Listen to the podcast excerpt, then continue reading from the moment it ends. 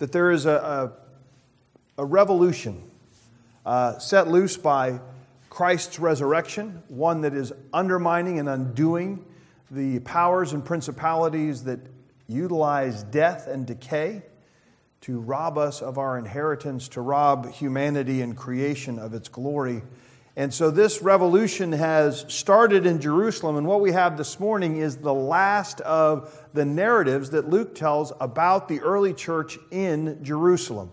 We're going to move out and about uh, in the rest of the book of Acts. Jerusalem uh, will be referenced later on, famously in 15, but this is the last story of Jerusalem as the center of the church. It's one of those amazing things that because of the nature of the kingdom of God being about the entire world's restoration, that there won't end up being one central religious place anymore. In fact, as we look at church history, it's going to move to Antioch, and Antioch is going to do an amazing thing in seeing the kingdom of God spread. They're going to support Paul, they're going to do an amazing work, they're going to drive the church.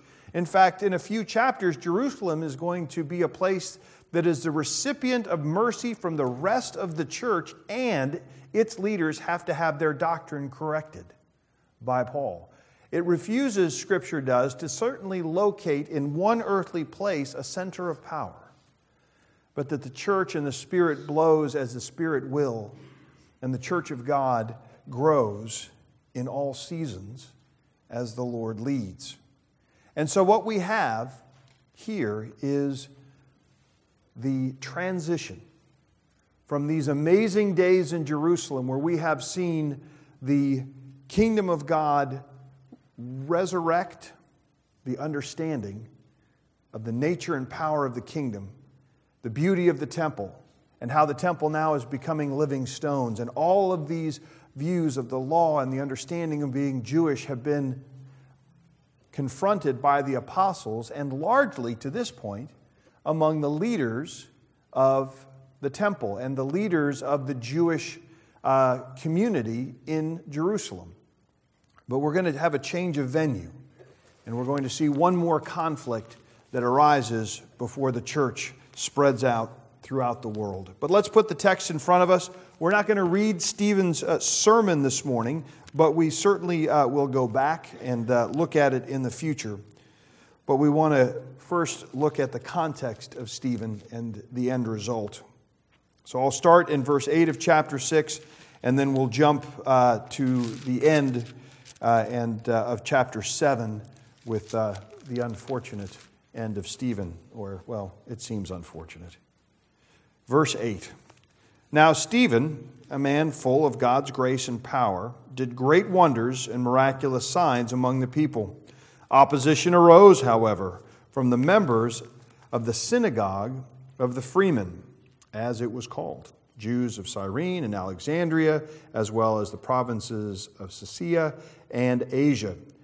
These men began to argue with Stephen, but they could not stand up against his wisdom or the spirit by whom he spoke.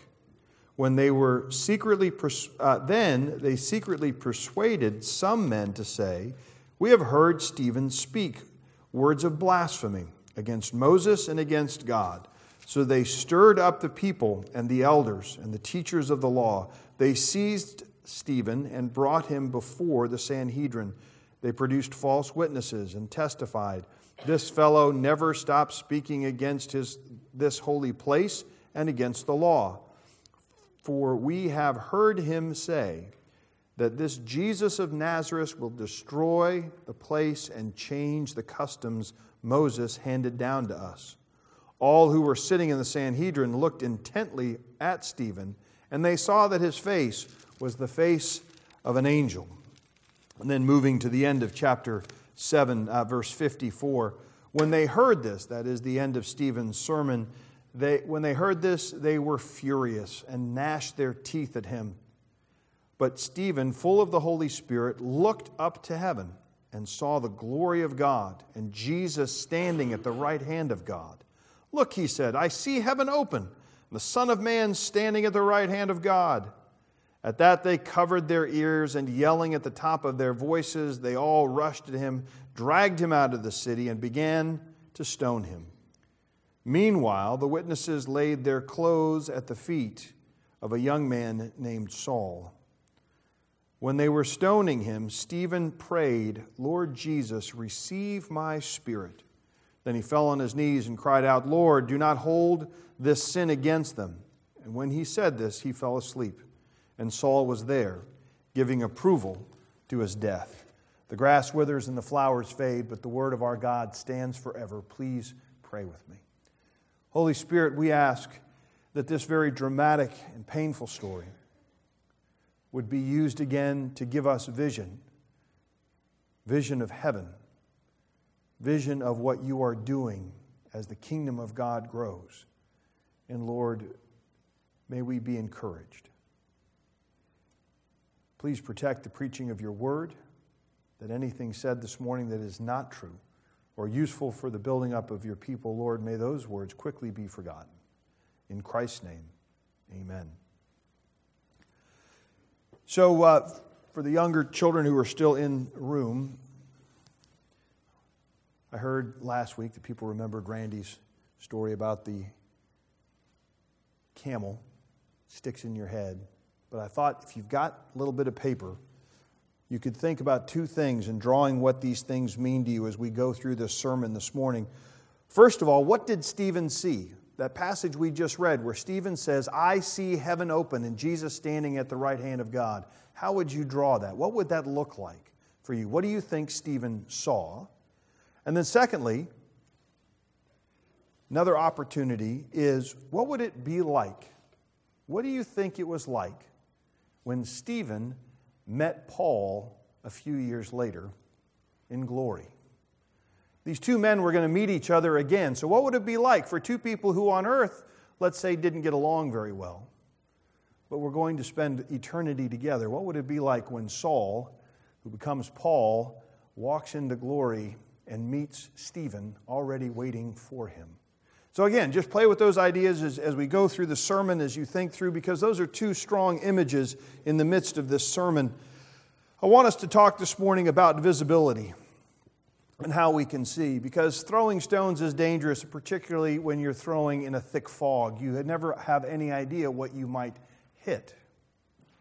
And there is a reality that we all walk through life with limited amount of vision. I don't know if you've ever been like on a, on a mountain or uh, perhaps even in the valleys here, but it happens more dramatically often at higher elevations where you'll be walking through a fog and you ascend to a certain level above the fog line and you see the immensity of creation. For, uh, for most of the hike, you're only seeing four, five, six feet in front of you. You just you can't see very far. You can put one foot in front of the other, but there's limited visibility. Pilots uh, and we'll talk about you know, how far is the visibility. And the optimal, of course, is as far as the eye can see. Then you can see what's coming at you, you can see uh, to fly safely. And there is a reality that for most of us, most of the time, we can't see that far. And we certainly struggle at times seeing what God is doing in and through creation and in and through the events that we see around us, many of them confusing and difficult and painful. There is a lack of visibility, but there are some pretty amazing things that Stephen sees in this text that give us hope for what is going on in the midst of God's plan, as convoluted or as uh, veiled as it may seem to us and how we might have perhaps just a little bit more vision for that next step as the fog clears and Christ is more and more made manifest in our sight. So this morning, uh, I want us to think about what it means for this man, Stephen, to be a martyr. Originally, the word martyr meant one who is a witness, who sees something. And so it's not just someone who dies but it is, uh, for a cause, but it is someone who saw clearly and gave witness and testimony to what they saw. And the tragedy, of course, is that when Stephen gives witness to what he saw, it's more problematic to have a witness, and in classic mob style, the witness is done away with because the witness witnessed the truth. So, two things that I think Stephen saw clearly that inflamed the mob. First, he sees history pointing to Christ. That sermon, as we go through it, of course, points to the ways in which uh, God, through each season of the Jewish people, through Abraham and Moses and the patriarchs, through Israel and the kings and the faithfulness of the prophets and the rejection by God's people of the prophetic work,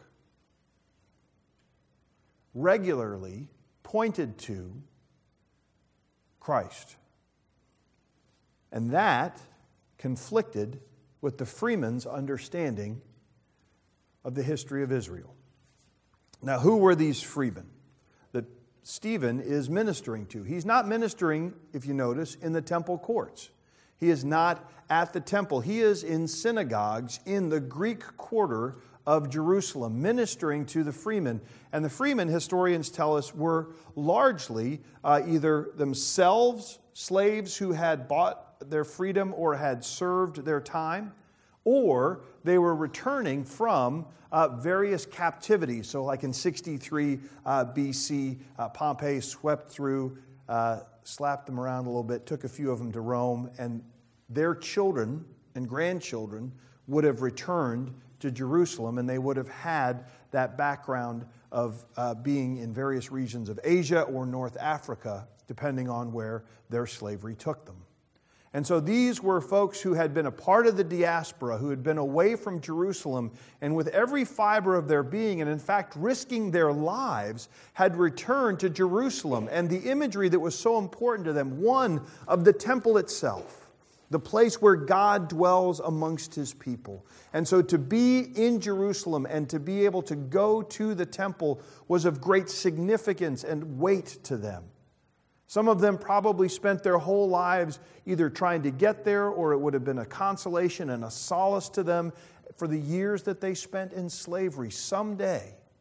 In fact, the Zionist movement, uh, before Israel was formed in this uh, last century, this century's fly by. It's not this century, it was last century. Next year in Jerusalem was the regular Passover greeting to one another before Israel was formed. Next year in Jerusalem. And so you have uh, a very near and dear uh, and core value Jerusalem, the holy city, temple the place where God dwells with his people, the promised land itself, a land flowing with milk and honey that was given to Israel, that was promised to Abraham, that had been lost for so many centuries, had not been free for generations, but to be in the promised land meant so much, and to be able to return from the diaspora, from exile, and to be again in the promised land meant a great deal to the freemen. And lastly, who God is the God of the Old Testament. One God, understood in a particular fashion his holiness and his otherness, and his unique love for Israel. And Stephen's exposition of the ministry of Jesus Christ and what it meant to a transformed understanding of Jerusalem, of the role of the temple, of the transition out from a geographic holy land to spreading throughout the entire world. And a God now who has a son, and trying to understand this theophany, this not just theophany, but incarnation, and the absurdity of it the challenge of it, the affront of it, that God would actually make himself to matter, become one with his creation in such an intimate fashion. It's no wonder, and I think we need to be gracious, it is no wonder it was hard to hear. For people who had no power, had no authority, these are not those who ruled, these are those who came and believed in those core identities of what it meant to be a faithful Israelite. And in many ways, Stephen begins to undermine that understanding, their worldview, their culture, the images of things that they venerate and honor.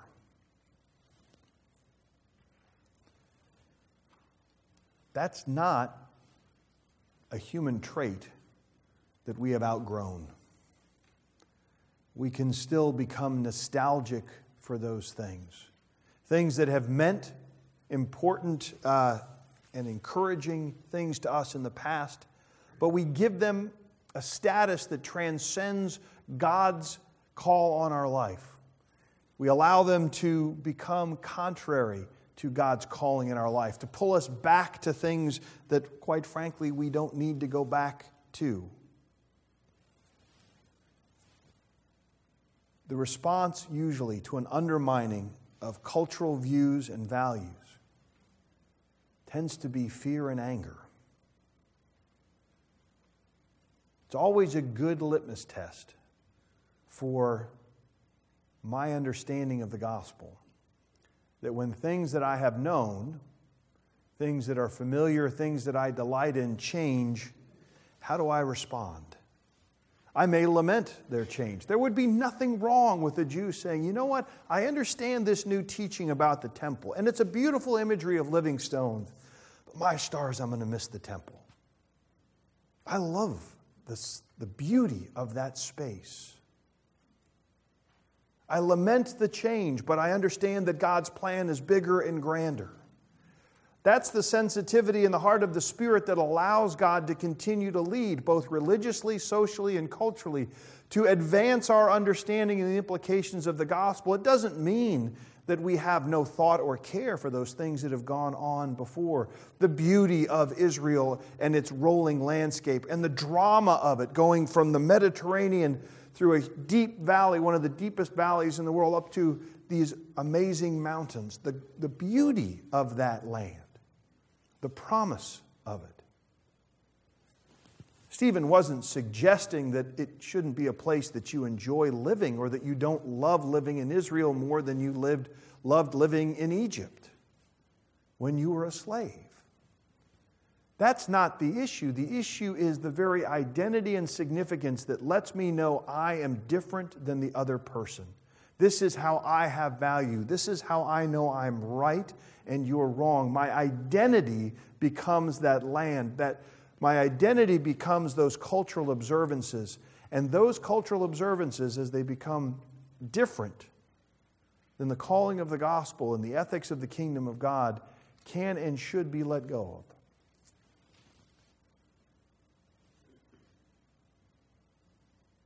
Stephen reveals history in a transformational light pointing to Christ as the King and the development of his kingdom, and calling these wonderful folks to understand that their attachment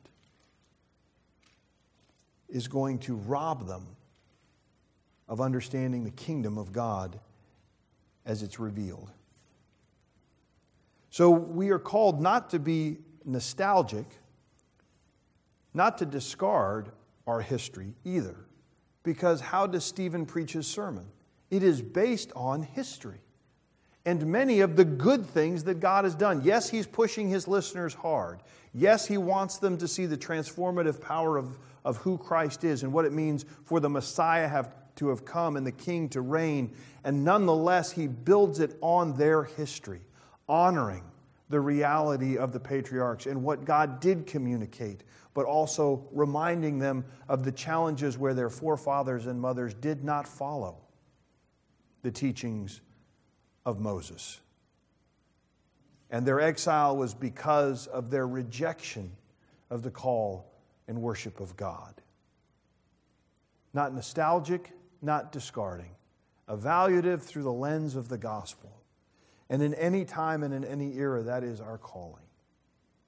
It was interesting when we were uh, talking a few years ago in Romania about how, as the churches looked to adopt more and more of the orphans, the old historic divisions between the Roma, the gypsies and the Romanians welled up again.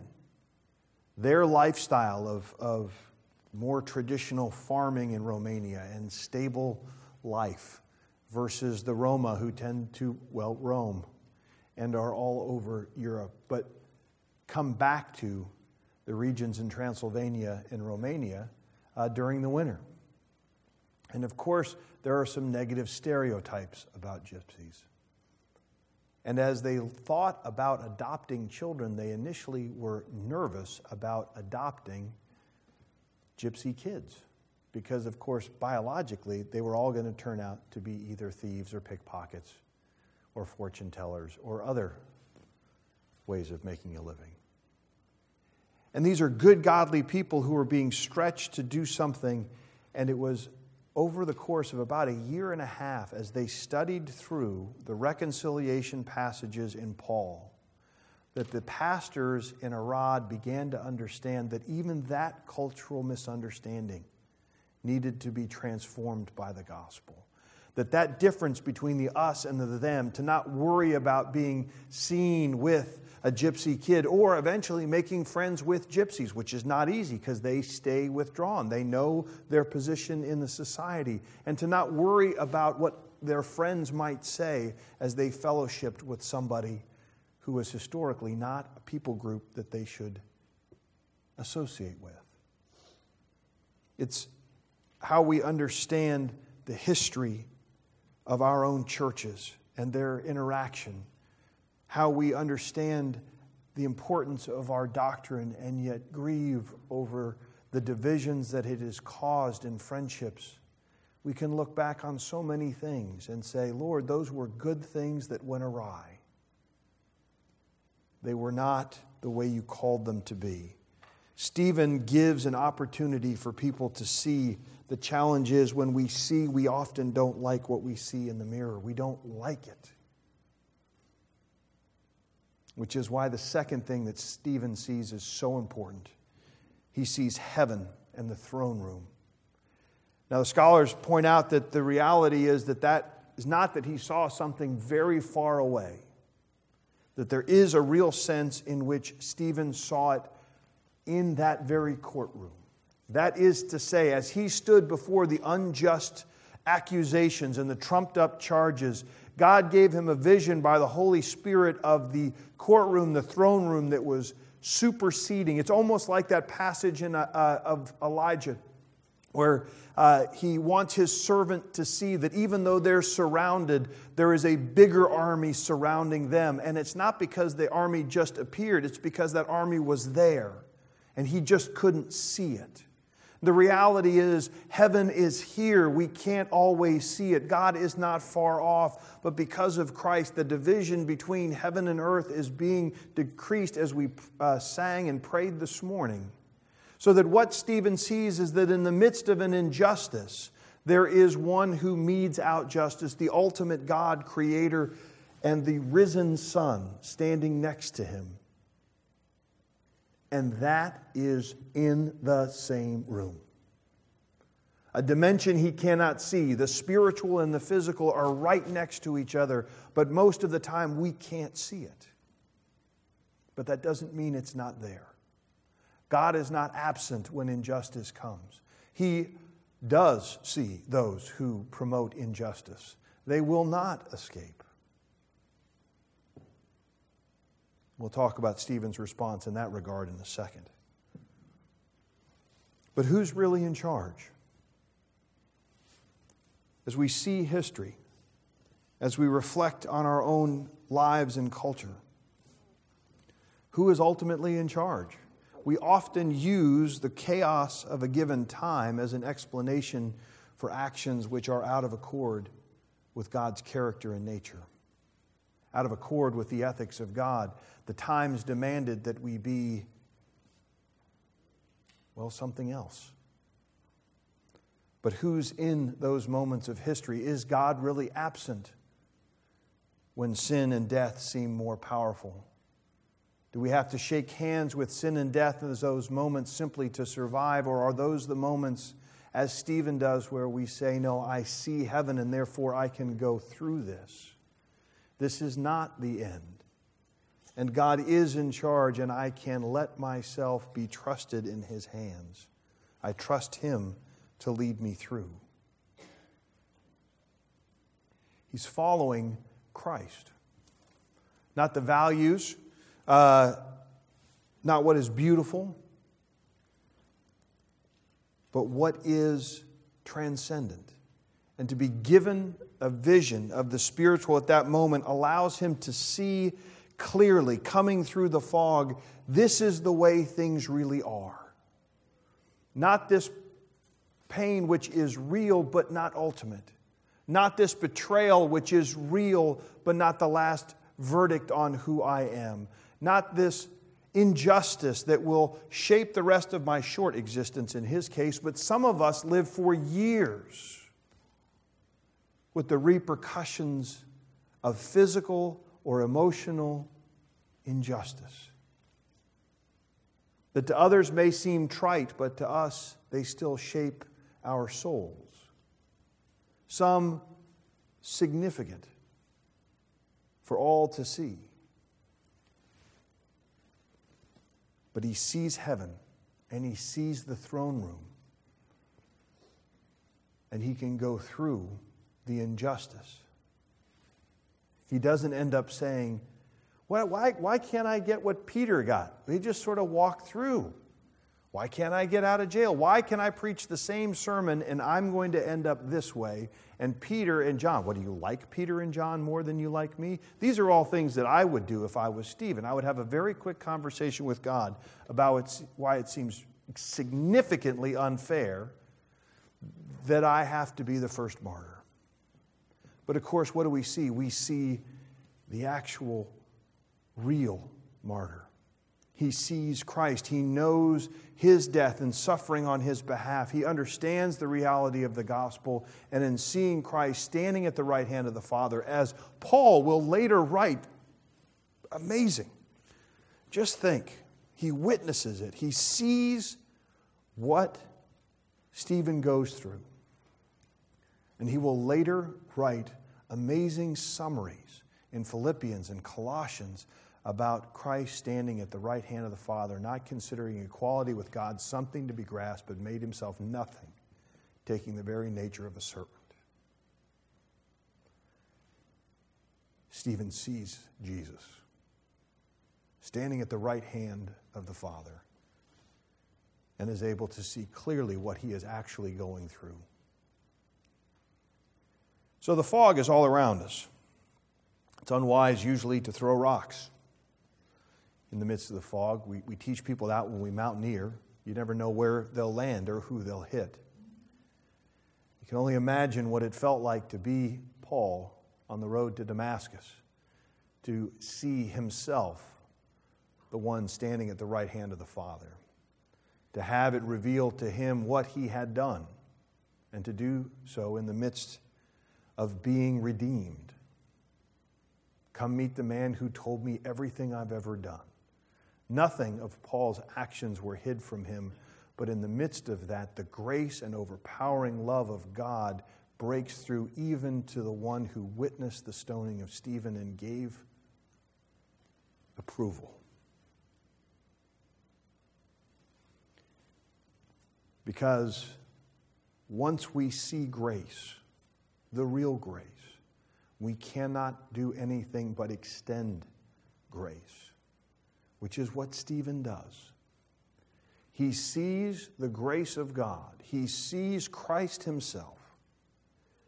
And in uncharacteristic fashion, and then characteristically, there are numerous recountings of this in Josephus and other documents, that a tradition for Jewish martyrs, and there had been many, was to say to their torturers, to say to their persecutors, Keep torturing me because God is a God of justice and you will get yours and he will avenge me.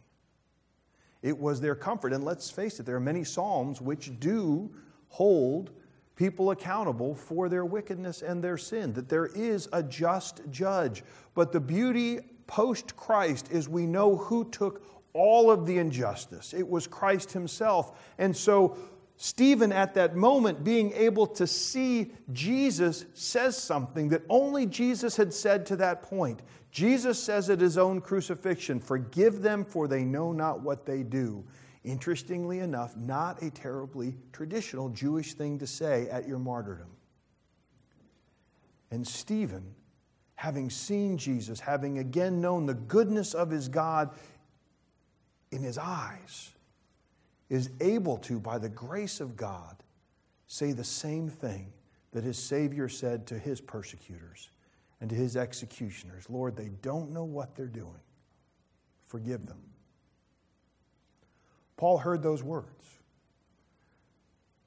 No doubt they were a comfort. In his own days of wrestling with, I am the chief of sinners and I know what I've done. But God's grace is greater. It is an amazing testimony to the power of the gospel to transform our lives on every level, that it will absolutely shatter all of our old cultural fears and anxieties and biases and angers that drive us to separation and violence towards each other. And the gospel and seeing Christ at the right hand will transform that and allow us, even in the midst of others' anger, to respond with the grace of God because we can see clearly the one who has borne all injustice for us and now leads us into glory itself, to the throne room of grace, to our peace, and to a new creation. That is the hope. That is the promise. That is what Stephen sees. Let's pray. Heavenly Father, we ask that you be merciful to the preaching of your word. We thank you that you are gracious. And we thank you, Lord, that even as we struggle to know what needs to be removed from our hearts, that what needs to be transformed, that we might see the goodness of God, that we might speak the same words of love and grace, even as we say true things about the dangers of sin. Lord, we see it so clearly in Stephen's sermon and his testimony. Lord, give us the wisdom too to speak boldly into our churches and our culture, and at the same time, Lord, to respond with grace and mercy when anger is stirred. We pray this in Christ's name. Amen.